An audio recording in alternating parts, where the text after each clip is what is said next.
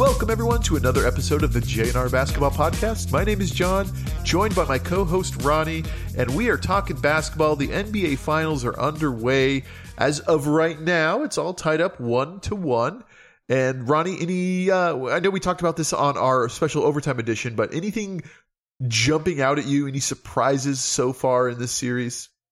Nothing really jumps out at me too much other than Jimmy Butler. He's just not scoring like I thought he was going to. You know, I thought he was going to just kind of take over like for his team, you know, but he's falling behind, you know. He's not the leading scorer, and he's not the big player that you thought he would be. Yeah. I mean, he's helping out his team.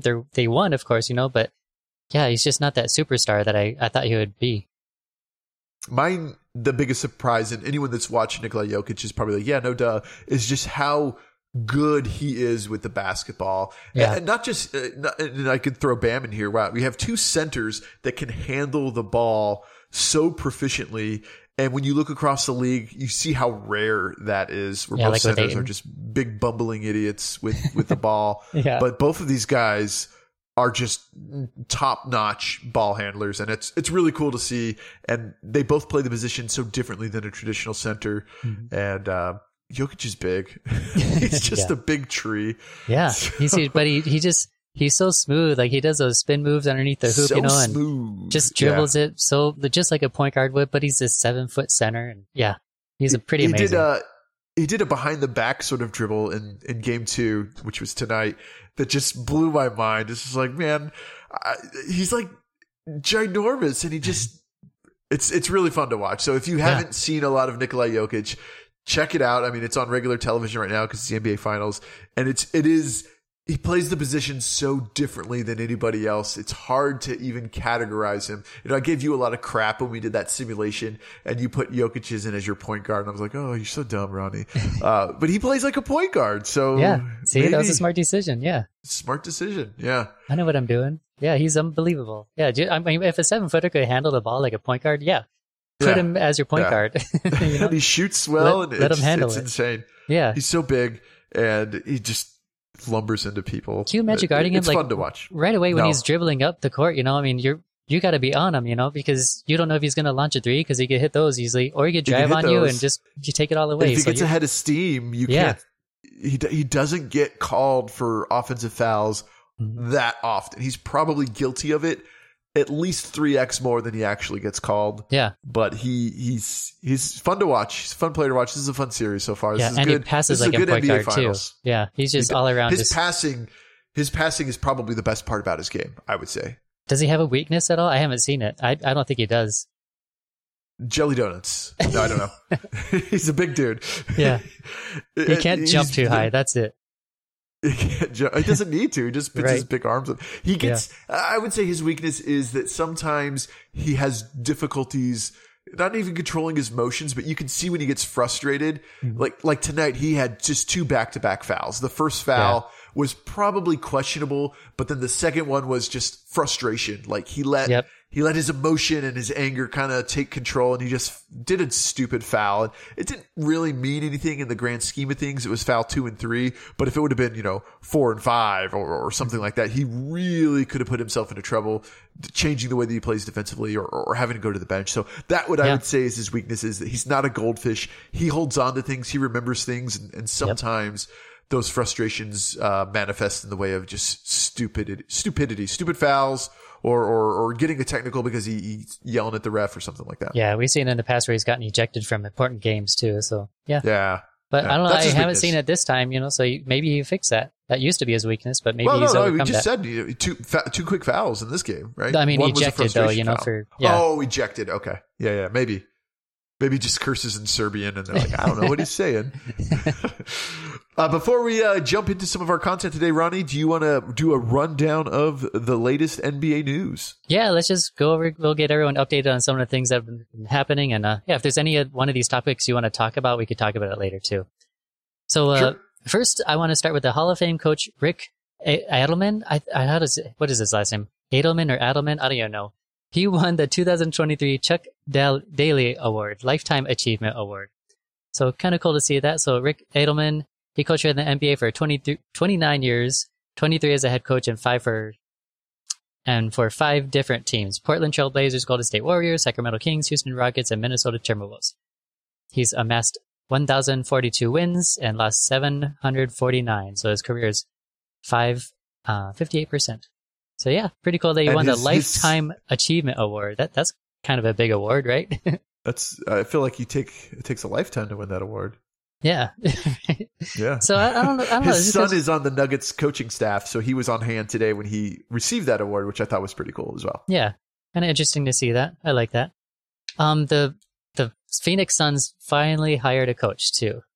They hired Frank Vogel on a 5-year, $31 million contract.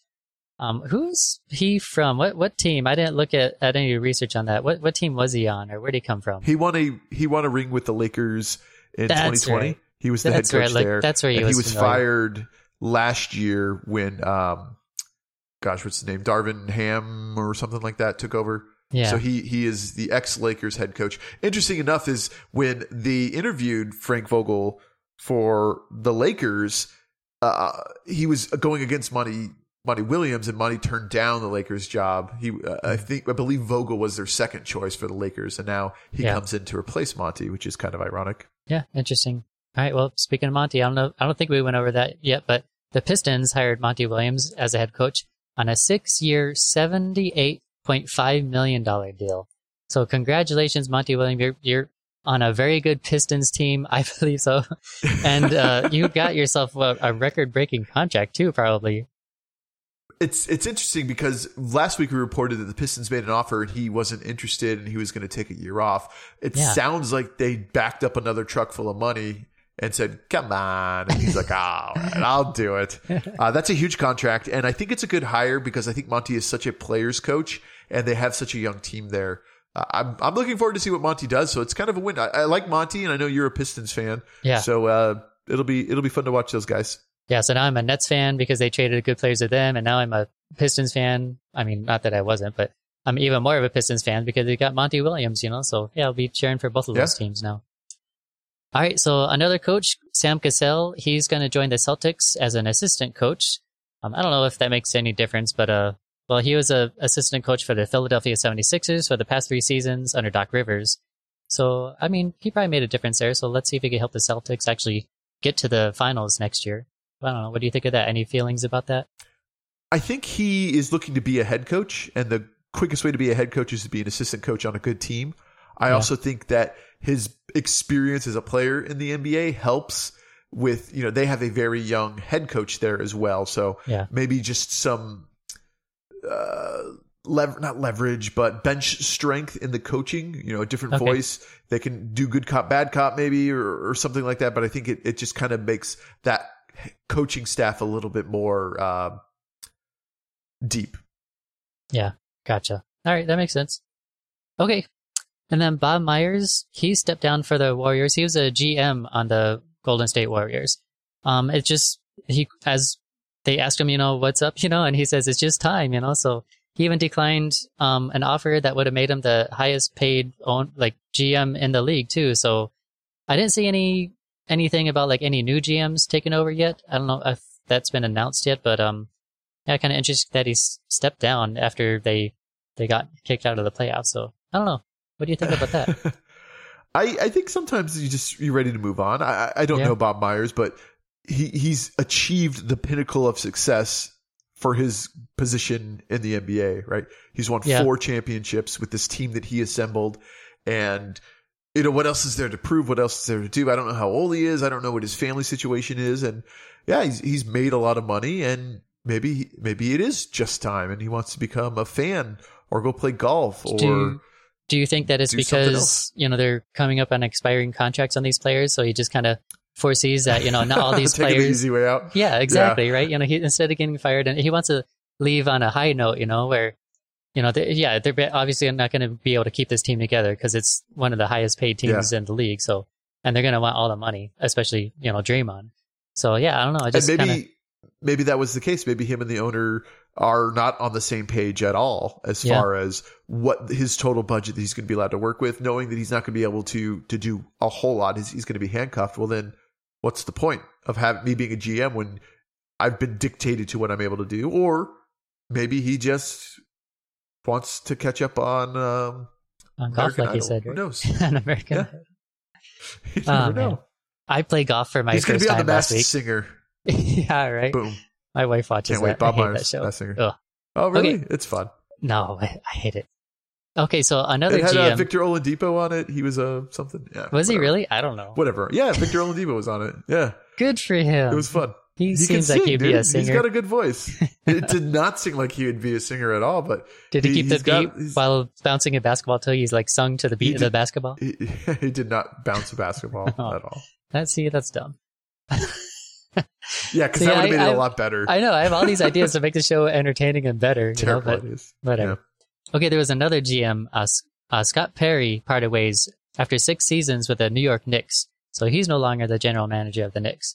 So I don't know if that makes any difference there. They made the playoffs after they haven't in so long. So I kind of am curious to see who they're going to hire for the GM. I think that's a position that a lot of GMs I think would want, because that team is like on the move. They're like on the rise, and it's New York. So yeah, I was gonna say that's the prestige of being in the New York Knicks. There's only a couple of teams that have that prestige: the Knicks, the Lakers, the Celtics. Probably one more that I can't really think of, but those are probably the top 3 as far as spotlight teams. Mm-hmm. Yeah, agreed. All right, so referee Eric Lewis was not selected to work in the NBA Finals while the league looks into his tweets. So just like we talked about before, he had his burner phone, and people would say things on his Twitter account, and he would counter respond, with something on a burner phone, and then they figured it out, and they're like, hey, what's going on? And so they decided not to pick him for the NBA Finals. And this is a referee that they usually pick for the finals. So it's interesting that they decided not to do that. So nothing. I think just to avoid the controversy. Yeah. Just. Nothing unexpected, I guess. Just kind of like, interesting, Huh. Yeah. Huh, would you look at that? Yeah. I don't think it's a big deal. I think it's just kind of, more than anything, I think it's just kind of sad. Yeah. Right? It's like, I'm going to post a video on YouTube, and I'm going to use 12 different burners to say, what a great video. and what's the point of it?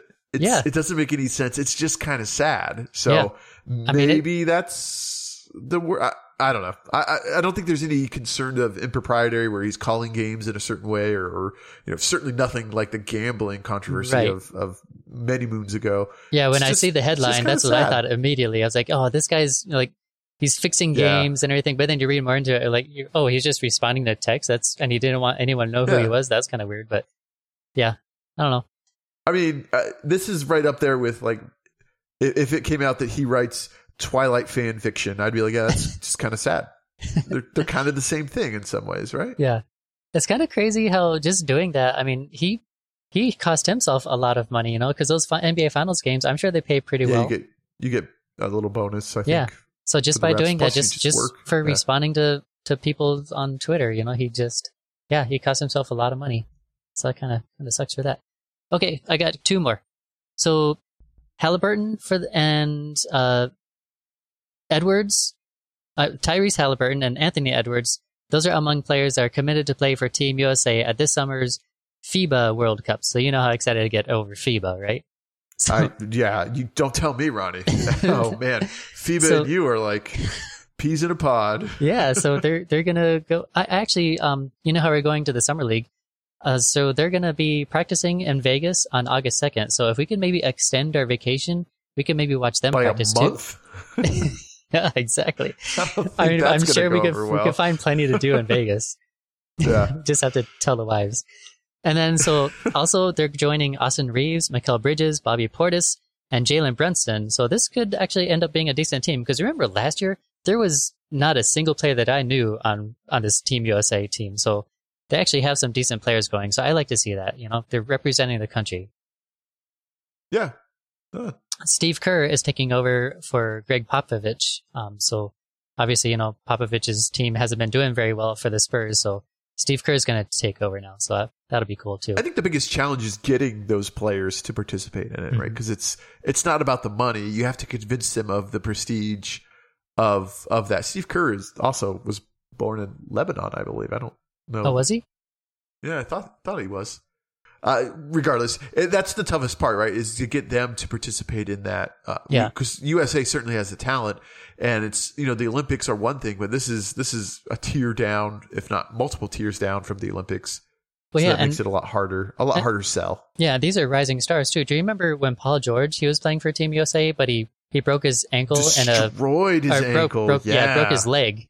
Something gruesome. Yeah, I watched it live and I was like, "Oh my god!" Like you could hear the crack and oh man, that's just rough. So I mean, just thinking about that, you know, do you want? I mean, these are rising stars. Do you want your rising stars to play on the Team USA game?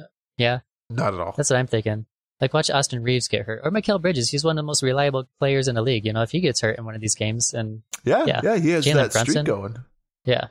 Yeah. So yeah, I don't know, but if they do, I'll play it. I will be watching that. That's something I would love to watch and actually have a decent team to watch too, you know, so that'd be cool. Yeah, for sure.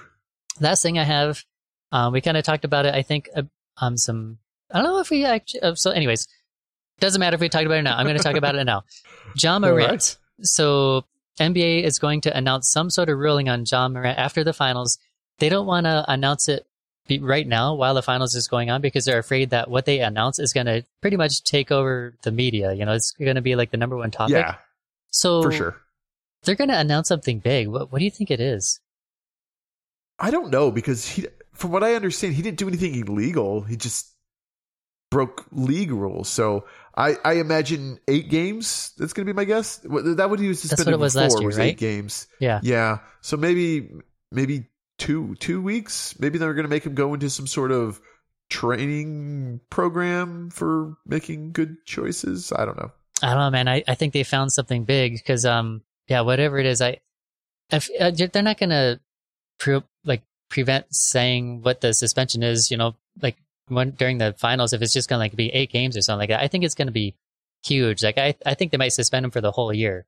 Because that's something that would disrupt the finals. For the whole year. Wow. I wonder what they found. I think they found something serious, and they're just going to be like, you know what, we can't have you in this league right now. Yeah, like because they've done that to other players too, and like the NFL, they'll suspend them for a year. Like this isn't the NFL though. The NBA is very.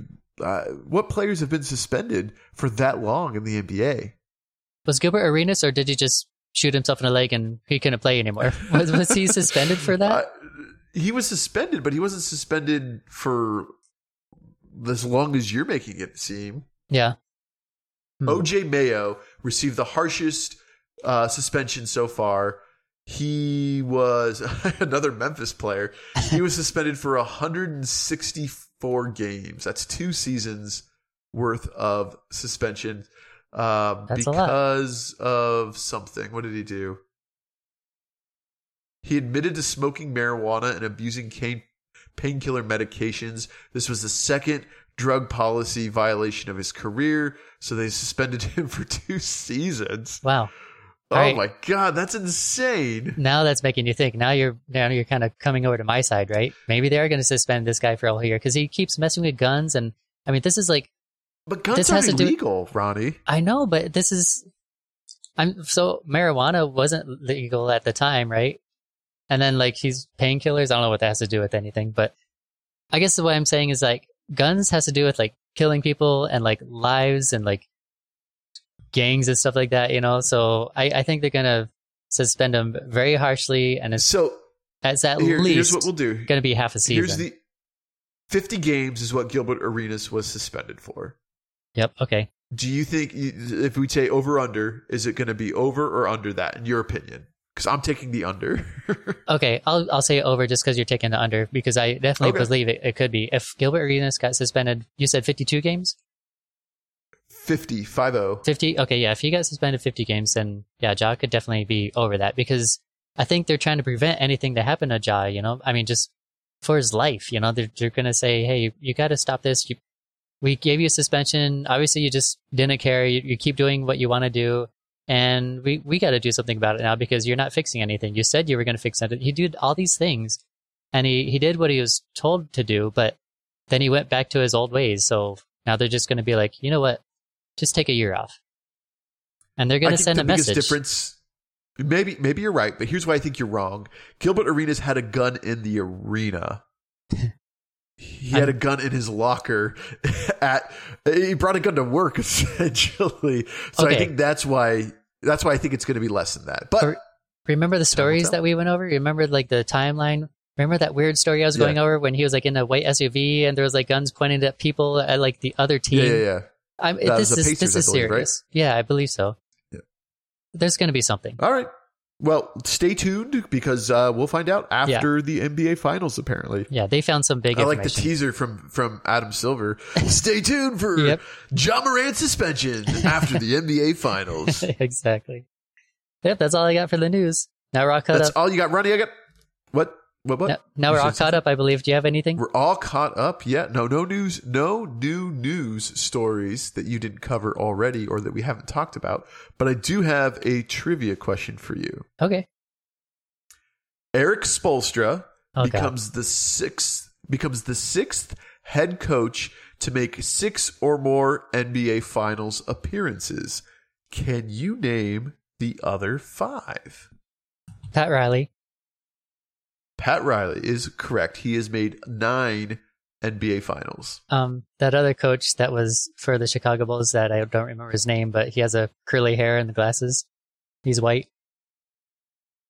That's his name. I think I know who you're talking about. Phil Jackson of the Chicago Bulls and Los Angeles Lakers. He had, prime Kobe and prime MJ. Yep. He has made 13 NBA Finals. Jeez, honestly, I couldn't. Those are the only 2 I can name. Those are the only ones that pop into mind. The one I was going to give you, because I knew you'd never get it, would be Red Auerbach, who coached in the 1960s. He made 11 NBA Finals. The other 2 that you're missing are current NBA coaches. What? Oh, Popovich. One. Greg Popovich is one, correct? He's made 6. Cavaliers, Heat. No, we got Spoelstra. Was it before Spoelstra? Nope. Their current coach that coaches a team out west. I'm going to say Steve Kerr. Steve Kerr is correct. Yeah. 1-4, but has been to 6 NBA Finals. Steve Kerr. Do you think amongst those coaches? We're going to throw Red Auerbach out because neither one of us are really familiar with him, his body of work. You don't remember him? I remember him. You from the 60s? You remember him? Yeah. Get out of here. Yeah. Me and my dad used to talk about him all day long, Which of those 5 coaches, Phil Jackson, Pat Riley, Steve Kerr, Eric Spoelstra, or Greg Popovich, would you most like to go bowling with? Who would be the coolest hang to go bowling with? And I pick bowling because it's just such a weird dynamic. Probably you have to talk. Phil Jackson. I just have a feeling that he'd be the Phil most Jackson? Fun. Yep. Yeah, there's just something about it. He was last on my list. Why, no, go ahead. A guy that wears his hair like that, he has to be fun. He just has that he just lets it fly and everything. He's just a cool, laid-back guy. He's going to have fun. I think bowling with Phil Jackson would be him complaining about how lame bowling is as he bowls a 300. No way. Bowling, I never go. It's a lame sport. And then he just gets strike after strike after strike and just makes a mockery of the whole thing. That's why I would not pick Phil Jackson. I think I would go with Eric Spoelstra. No, let's see. He's too uptight. He has to have his hair done a certain way every single game and everything. He's always he never gets emotional though. He's always exactly. It'd either be Spoelstra or Kerr. Kerr might be fun as well. Yeah, Kerr would be okay, but not as fun as Phil. Phil's going to be one liner after one liner. He's going to be referencing all the greats that you coach and everything like that. It would be so much fun. Right. Where's this question coming from? Where did this bowling question come from? Oh, it just pulled it from the air. There's nothing. I thought one of these coaches thinking, bowled a 300 or something. No. I was like, which one of these would be grab a beer with? I'm like, no, let's change it. We'll grab a beer while bowling because bowling is one of those weird things where like I honestly don't know if Phil Jackson has ever gone bowling of his life, right? It's not a high class, high society thing, right? Right. Like I don't know that Bill Gates might have went bowling when he was an engineer, just getting started. But I don't know that like super wealthy people go bowling. Yeah, do they? I mean, no, not really. I mean, When was the last time we went bowling? Now that we have millions of listeners. Oh, it's been a long time. Yeah, exactly. Right? See? It's been a long time since we went bowling. I would love to go bowling again. I'll go bowling with you. Let's do it. I don't have my ball anymore. I don't have my shoes anymore. Dude, I was looking in my garage, and I have 4 bowling balls and a bowling pin.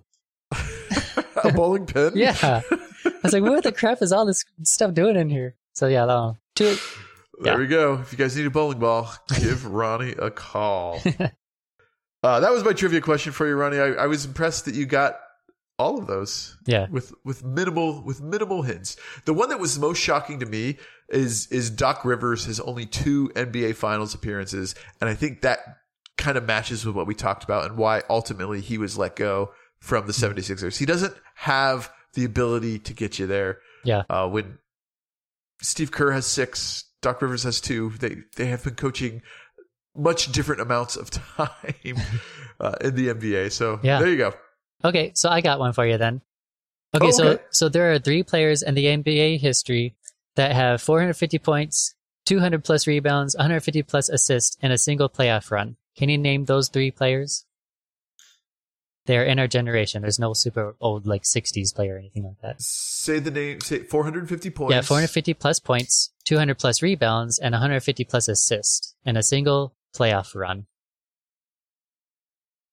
Oh man, I'm gonna say Nikola Jokic. Yep, he is in there. Absolutely. That's why this came up, right? That's a pretty easy one. Okay, so who do you think is next to him? Who do you think is in this mix? I'm gonna say LeBron James. Correct. Yes, good guess. Yep. Okay. And then there's one more? Yes. Oh man, if it wasn't for the rebounds, I would say Kobe, but I don't think it's Kobe. Okay, nobody from the Lakers. Nobody from the Lakers. Yeah, because LeBron is on the Lakers. Well, yeah. Not he didn't do that on the Lakers. Exactly. But yeah, I get you. Oh man, it's got to be points, assists, rebounds. Points, assists, rebounds. He's white. That does help. No, it doesn't. I have no idea. Give me East or West. East, and he's white. You're going to kick yourself if you don't guess this one. White. I probably will. In the 80s. Gosh. In the 80s. There we go. Now we're going back in time. Larry Bird? There you go. There we go. Yeah, so seeing Jokic next to Larry Bird and LeBron James, that's pretty cool. Yeah. So I like that. Yeah. That's like we said earlier, it definitely, and maybe that was on the overtime edition, he definitely plays the game differently than most people at that position, like ever. Like, I don't know that there's ever been a center that has as good handles as he does when it comes to ball control. Yeah. So, right. Ooh, that's a tough one. Larry Bird. I got one more then. So players with 15 plus playoff triple doubles, 15 or more playoff triple doubles. There's 3 players. Can you name the 3? Nikola Jokic. Wow, you're so amazing. Just right off the bat, every time. LeBron James. Oh my God, he's amazing. Okay, one more. Russell Westbrook. No, good guess though. I like that guess. It was a tough one. James Harden. No, this is another 80s player. Magic Johnson. Yes, awesome. You nailed it. Yes. Yeah. I didn't think you were going to get that one. So Magic Johnson. Well, when you said 80s, and I didn't think it was going to be Larry Bird, but Magic Johnson. So Magic Johnson has 30. Bron has 28, and Jokic has 15 now. And a very short playoff resume when you look at Jokic. And he's so young, too, now. What isn't he, like 26, I believe? He's pretty young, I believe he's 73. I'm not 100% sure. I also think he's an alien with how good he is. Yeah, Jokic is pretty amazing. Jokic is 28 years old. Yeah, 28, okay. And, he had 41 points in the loss today. Yeah, pretty amazing guy. That last game...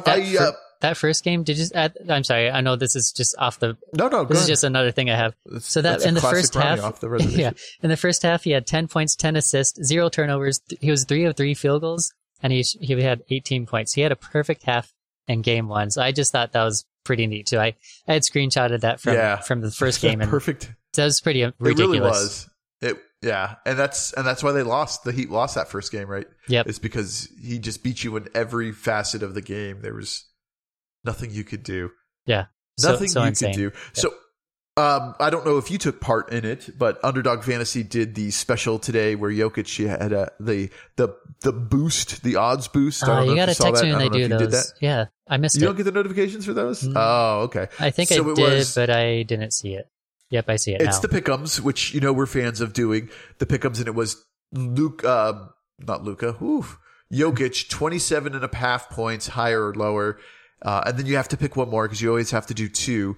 And a $1 wager would have won you 10, where it normally wins you 3. Nice. So they had a max of $5 bet where 5 would win you 50, where it normally wins you 15.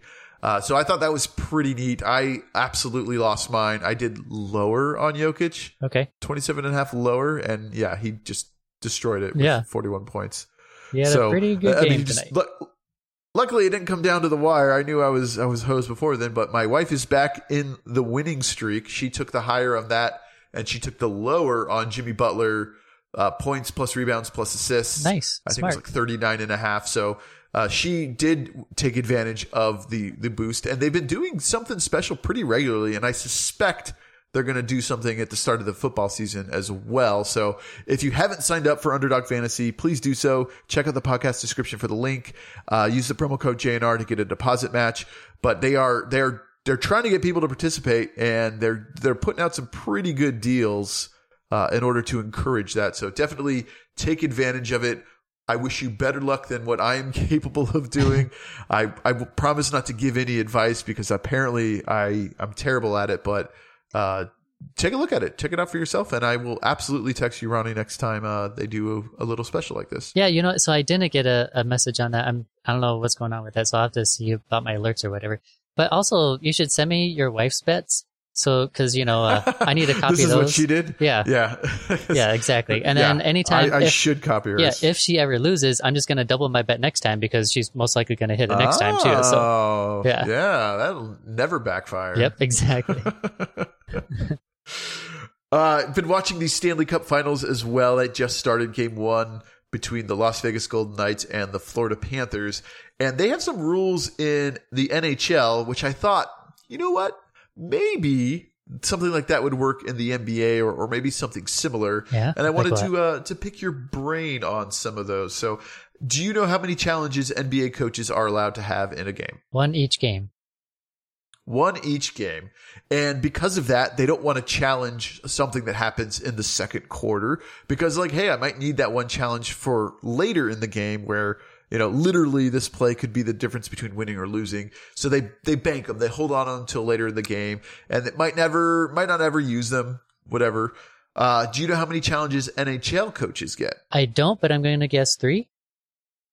Unlimited challenges, Ronnie. Nice. Unlimited challenges. So the reason this is what I like the way they do it. So in the NHL, you have unlimited challenges. However, if you lose your challenge, if it fails to overturn it, the call on the ice was right, you are assessed a minor penalty, which means a player goes to the penalty box for 2 minutes and you're playing underhand. You're basically the power play kill. Yeah. So it's 5-on-4.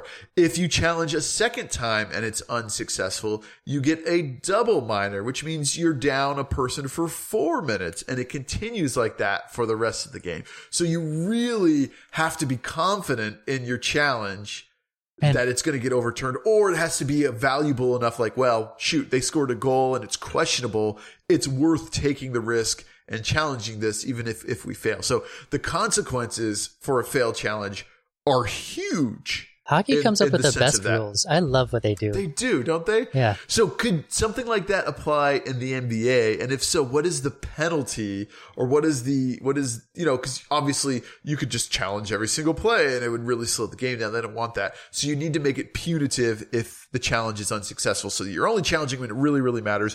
What would that penalty look like for you that would warrant coaches not to just squander it and waste it? I mean, Let's do it. 4 and 5, you know. Let's put one of these players on the bench in the NBA for 2 minutes. Screw coming up with an NBA specific rule. Let's just straight up copy. If it's working for the NHL, rule. Why can't it work for the NBA? Oh my gosh, I would love that. 4 on 5. Heck yeah. For 2 minutes. Yeah. Holy crap. Oh, yeah. I don't think there's any way that would happen. I was thinking more realistically and that it would be a technical foul would be assigned so that they give a chance at a three throw and then they get possession of the ball. Yeah. So, but you know, points wise and a second unsuccessful challenges, you just increase the number of technical three throws that they're able to make. Yeah. Okay. So after your third technical. I like that too, because then it could be like a delay a game warning because you delayed the game. You got it wrong. So now that you get a free throw. Yeah.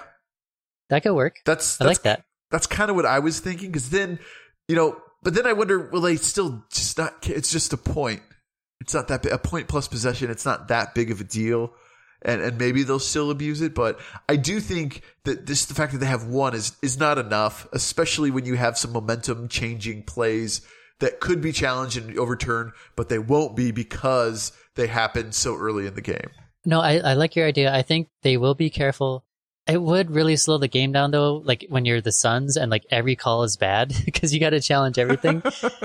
I mean, we'd have like 10 challenges, you know, and then but I think we would win. Well, you know, we wouldn't win a lot because any challenge I see, I'm just like, OK, we're going to win that one. And then come back and like, nope, that was fine. Like, what are you talking about? Like, yeah. He totally like hacked us on the arm. You know, why didn't he get a foul called? Like, nope, that's allowed. That's OK.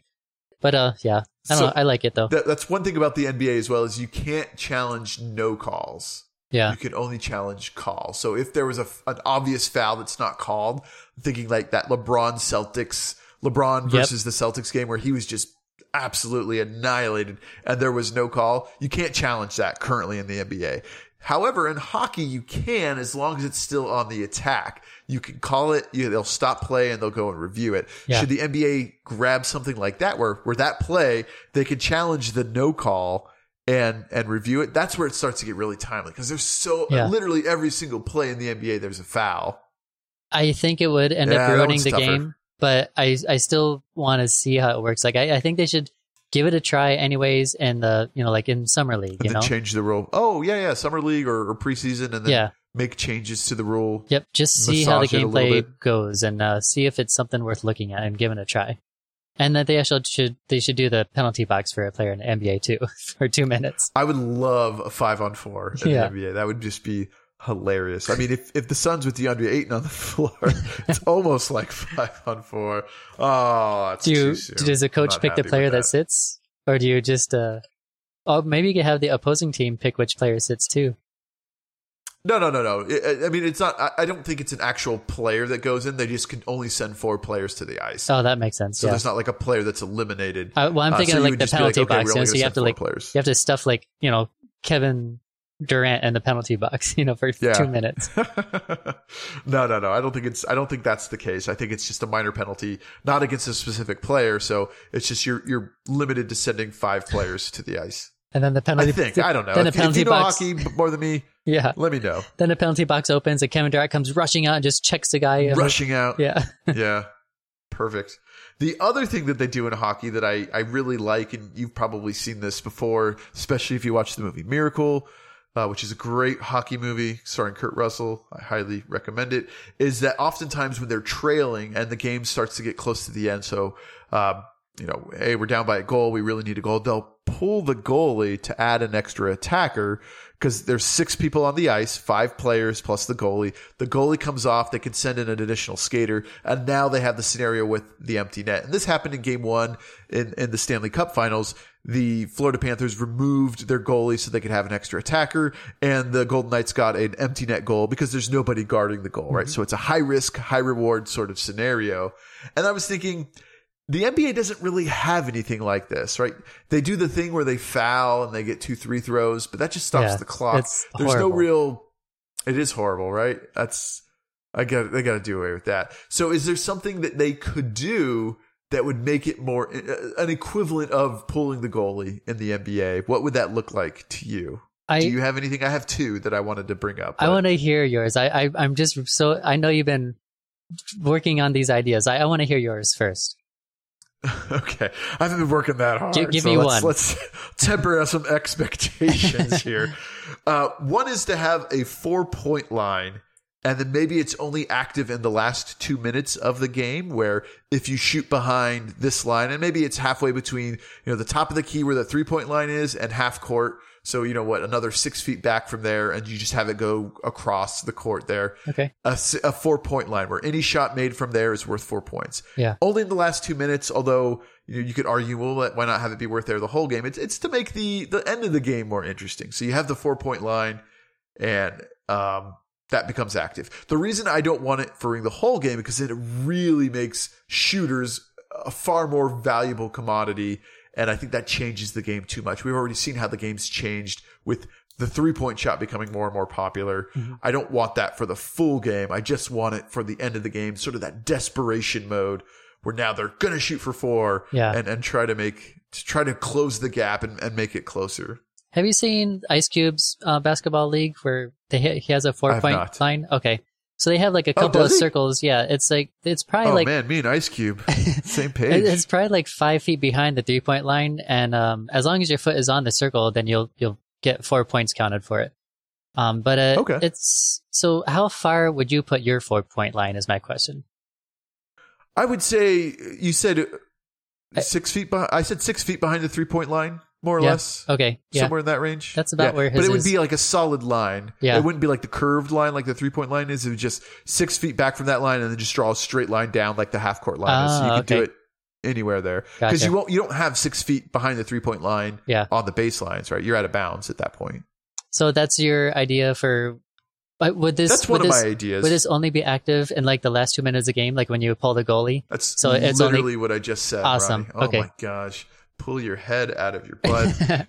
Yeah, it's only active in the last. It comes to that crunch time, win or die sort of scenario, and that's typically when they do it in hockey. Sometimes they'll do it towards the end of a period as well, but hockey's a little bit different in that sense. But I would say just the last 2 minutes of the game to allow a trailing team to catch up. You know, now a 2-point possession, down by 2 point possessions now changes to where, hey, we're down by one possession because a 4-pointer ties it. And then they could sponsor that line, the 4-point line sponsored by Starry. Sponsored by Starry. Line. Yep, absolutely. Ugh. And if somebody hits, here we go. Somebody hits a 4-point shot in a game, everybody in attendance gets a free Starry from Circle K with their ticket stub the next day. I appreciate the thought, but nope. Just, I hate it. That would just ruin the game. I don't like it. You hate the 4-point line or I hate the 4-point line? I hate it. Okay, so here I have an idea. Well, let's see if I can beat your idea. Okay, all right. I got another idea though. Yes, yep. And then let's see if you could beat my idea. Yeah.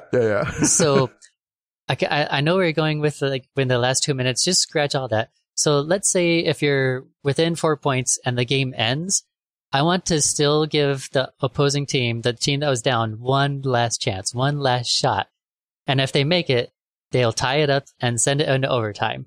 But regardless of what the score is? As 4 points or less. If it's 4 points or more, then you lost. So we'll give them a 4-pointer. But this shot, no matter whether you're down 3 points, 2 points, or 1 point, you get one shot left from the opposite side of the free throw line. No, not half court, but past that and the free court, the free throw line. So it'd be like a 50-footer or something like that? Three-quarters shot. Yeah, I don't know how far that is. 75 feet, maybe. So if you make that, then you tie the game, and then you have a chance. It's not 75 feet. It's not. It's got to be like 60 then. And so I think that would be really cool. Just because imagine the build up to that. Like, okay, you guys, you're down by 4, down by 3, whatever, and you're like, all right, there's one shot left though.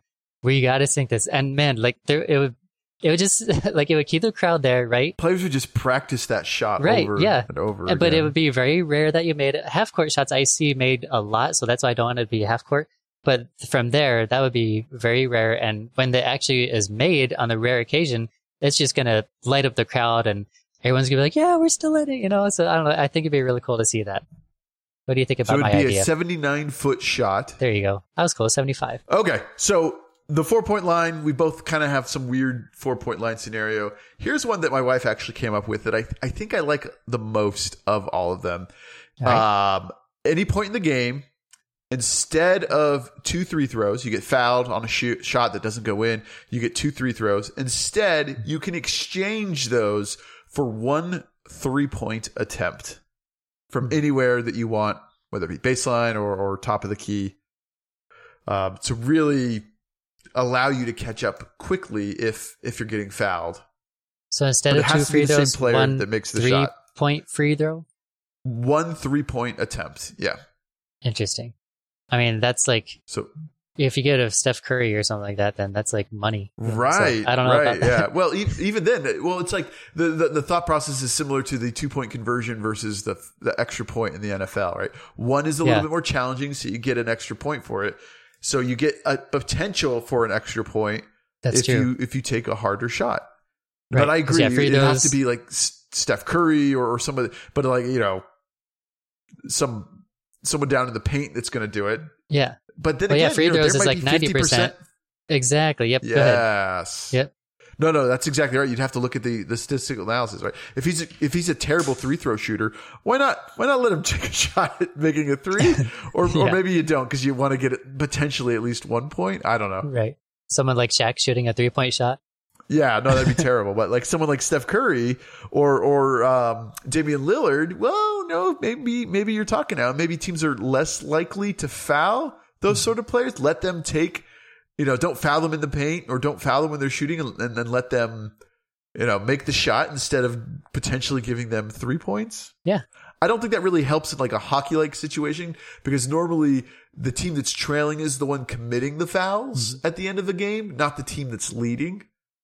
Yeah. So I don't know that that's really going to benefit, although the difference would be it would prevent the team that's trailing potential. The potential is, this is going to be tough to say here, to stop the team that's trailing from fouling the team that's winning because they can make a three and increase that lead further. So maybe that will stop and fix that end of game fouling issue, which it's not really an issue, but a lot of people don't like it. Yeah. I understand why it exists. I don't care for it either, but would this potentially help stop that? Yeah. I think that's a great idea to try to stop that. Absolutely. I like my idea a little better for excitement reasons. Yeah, well, but usually. I like that idea it does bring up the excitement because the excitement goes down when you're just fouling people and you're just watching free throws at the end of the game. That sucks, you know, so it does bring it up at that point. But watching a 75-footer, you know, going for your team that's trying to tie it up and go into overtime, that's kind of exciting too, you know. So I don't know. I like both. Maybe let's just incorporate both of these ideas.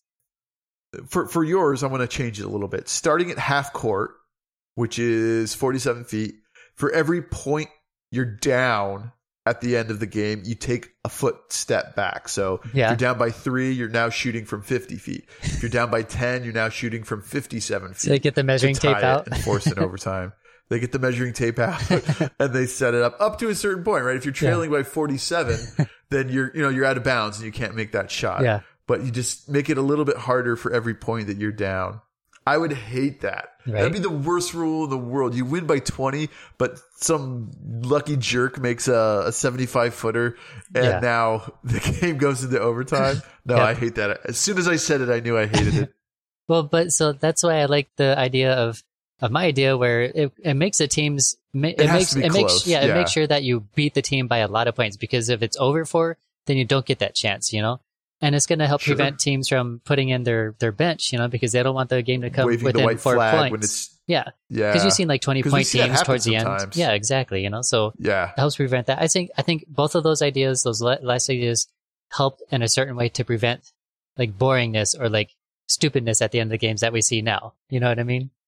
Yeah. The 4-point. I think I like the challenges better. I feel like that's more palatable. Yeah. Of giving unlimited challenges, but having some punitive stuff for that. I wish the challenges were better because they take so long in the NBA. Yeah, and I don't think it needs to take so long. I don't know what the refs are looking at. I mean, they could make a split decision and like a live call right there, but then when they see it in slow motion, it takes them so much longer. I'm like, okay, you're obviously see what's happening, so just make the call. And like, what sport is that where I've seen them make the call immediately? Like they get it fed to them through a headset and like, okay, it's this is a call, this is what's right. I think that's arena football does that. I think so too, yeah. Where they just make the change real quick, you know? They're like, yep, let's continue. Yeah. Moving on. Yep. No, that was supposed to be when the challenge first came out in the NFL. That was supposed to be what it was. It was FIBA. If they can't, it was FIBA. Yeah, that's right. No, FIBA's a little bit different.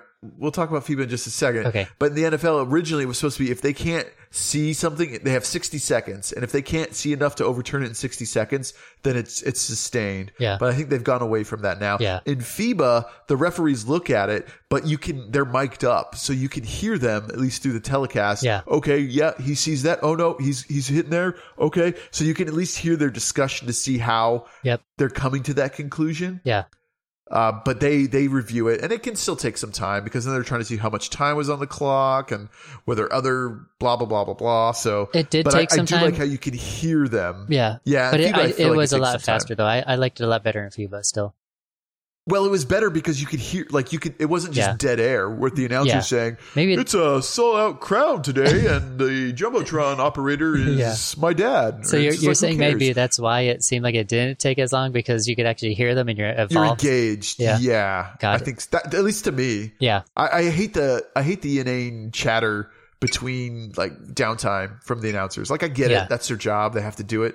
But it's not entertaining. It's not good. Speaking of that, were you watching today's game where they had some sort of backcourt violation, but on the screen was the starting players, and I didn't even see the backcourt violation because it just blocked the whole entire view of the court. I'm like, what the heck are they doing? You know, TNT. We talked about that before. Yeah.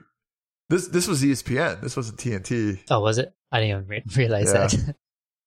It was still pretty bad. But yeah, they'll show a controversial play just happened, and instead of showing that replay, they'll show the replay of LeBron tying his shoe 3 plays ago or something. This time it came back from commercial, and this whole big giant 3D stupid thing that was on the basketball field. I could see the players' feet moving underneath this 3D thing that they were showing on the court. Yeah, and then I heard a whistle, and then they're like, "Oh, there was a backcourt violation." I'm like, "What? Let me look at it." You don't need to see that, Ronnie. Yeah, I was like, "What the heck happened?" But yeah. Would you prefer a game be tape delayed to avoid those sort of things? Or yes. Something happened. We're going to pull that. So you'd be okay with a 2-minute delay? What's your delay time? 2 minutes is a long time. Yeah, I mean, I was thinking 10 seconds. 10 seconds. And I don't know how long it takes to do that stuff. Yeah, because it doesn't make a difference to me because, I mean, I watch on the apps anyways. So there's already it's a 30-second delay compared to my friends who are watching it on cable. You know, I get these texts like, "Oh my God, did you see that?" I'm like, "Shut up." I gotta not shut up. Shut up. I gotta not look at my phone when I'm watching sports a lot. I used to try to listen because some of the announcers were so bad. I would listen to the radio, but it was impossible to sync up because the radio was so far ahead of the television broadcast. Yep, I tried doing that without McCoy. Yeah, that's when you realize how far ahead it is. Running in the wheel. Yeah, it's crazy. But yeah, I agree. I think there should be a delay so they can fix that kind of crap and not let us miss the game because they're doing some other nonsense. But they don't care, Jonathan. They don't care about us. They don't care about us. You know who does care, though, is Matt Ishbia, and that's why he's bringing it over to these local networks, and they're not going to do that anymore. Well, did you see that the local, was it Bally's, was suing to try to stop that from happening? No, I didn't see that. I don't know. I don't have any updates on this.